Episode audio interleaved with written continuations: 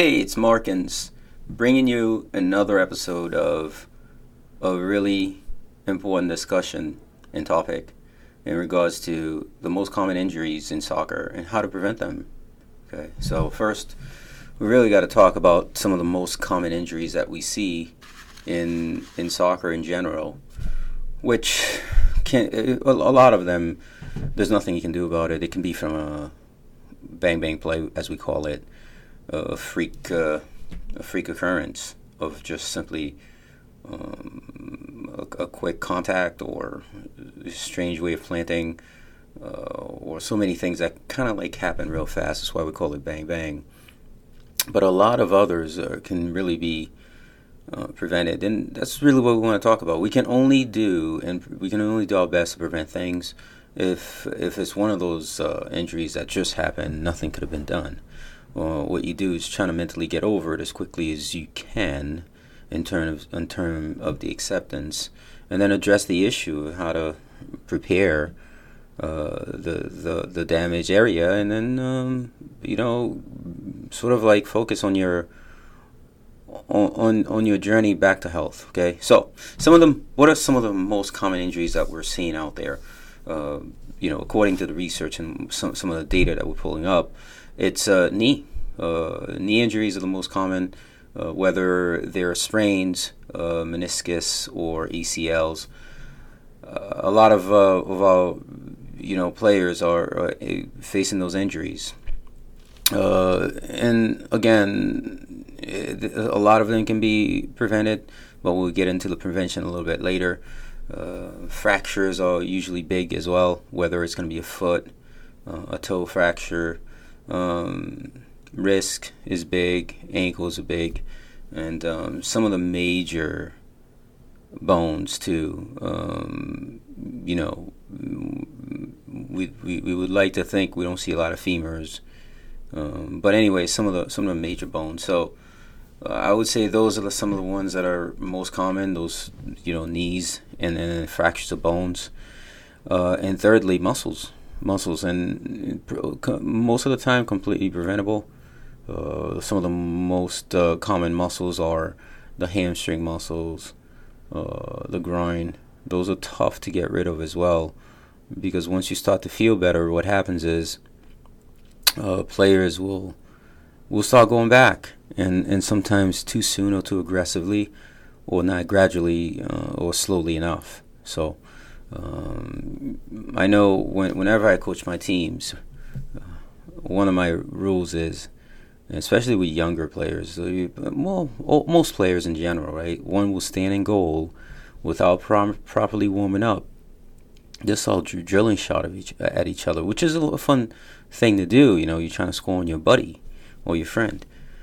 But the problem is when it starts to get cold and you start ripping these shots and you really start getting into it, it's an easy way to pull a, quad, a, a hamstring, or a groin. I mean, you think about it. You haven't warmed up properly, and off you go running. Start drilling shots on your buddies while you're waiting for practice practice to begin. So a rule of thumb, and it's a it's a it's a stern rule with with my teams, is that after I've pointed this out to to my teams, if they do it, we don't actually get the ball out for that training session at all. It is pure conditioning for an hour and a half, and it's not fun. So what happens is when players come, they, they start to play, you know, 3v2, monkey in the middle, and stuff like that. And they'll pass it around or do juggling and juggling circles. Light activities that are still a lot of fun without really putting putting the uh, injuries uh, of muscles at risk. So anyway, the point is, uh, muscle injuries can be prevented uh, for the most part, um, but a, a, lot of times it's it's being um, careless um, that really that that really causes it. So prevention of these common injuries. Okay, uh, warm up, proper warm up overall across the board uh, you, you know the jogging, the stretching, and then the movements that are very specific to soccer really helps prepare the muscles and train the muscles to build up to the more demanding uh, task that you going to require of the muscles. So the light jog, the the movement from side to side, um, you know, maybe the high or low kicks in the beginning, just to make sure that those muscles are starting to really move in the same type of uh, motions that you're going to require of them when you do play is super important. And then of course, once you warm up, warm up means warm up and stretching. Uh, taking the time to stretch properly as well. Um, you know, in the beginning, stretching can be more dynamic, which means that you're in you're stretching while you're moving.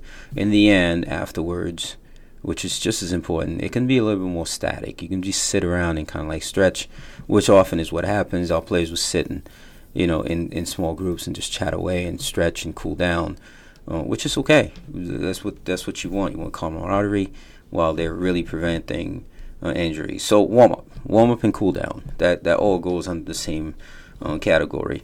Um, and then, realistically speaking, it's training, proper training.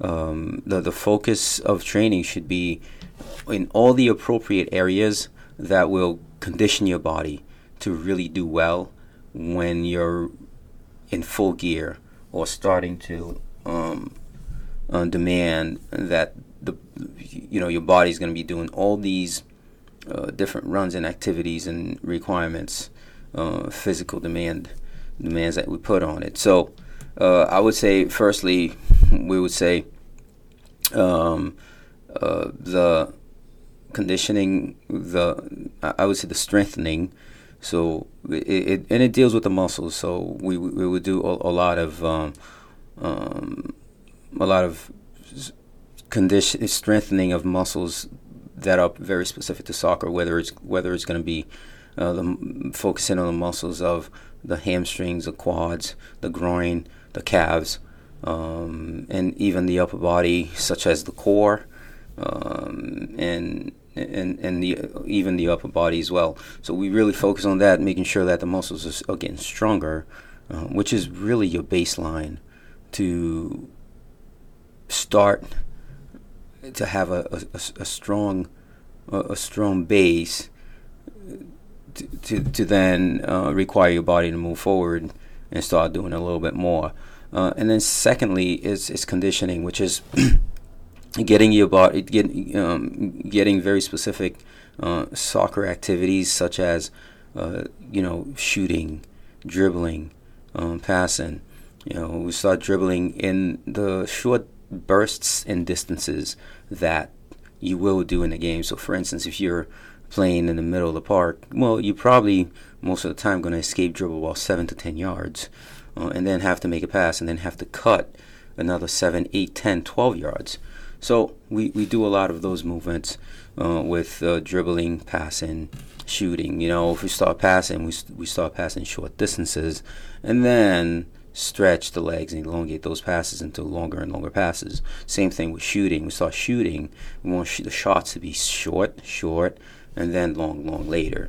So very specifically, and then the little sprints in between, because most likely when you do play, that's what you're gonna do. You're gonna go, you know, make maybe short pass, a quick sprint, and then a longer pass, and then sprints again, and then a, a, little bit of a recovery. So we emulate a lot of those movements. So that's where the conditioning comes in.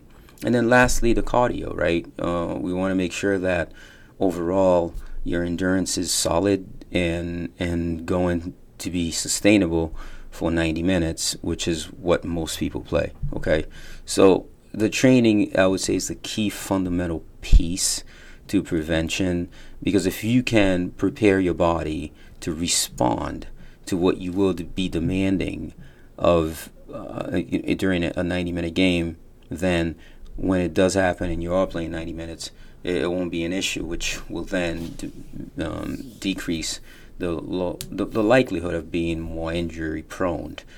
Um, and and then lastly, I would say uh, hydration uh, we, we always the day before want to make sure that especially when you're going to be having a lot of hard training sessions or tough games uh, you know the hydration the day before matters as much as the day of and of course the nutrition having a well balanced nutrition so that over a season a long season you're able to sustain all the demands we put on the body okay? So uh, so again, the most common soccer injuries can definitely be prevented uh, by proper training, as long as you can identify what they are and really focus on getting those muscles ready, uh, along with the strength and conditioning endurance.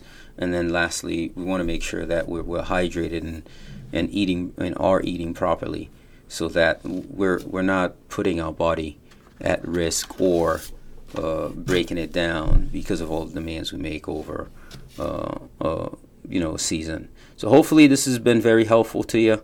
I, I know it's a lot, but it's such a, an important topic. And um, until the next time, be good, be safe. We'll talk to you soon.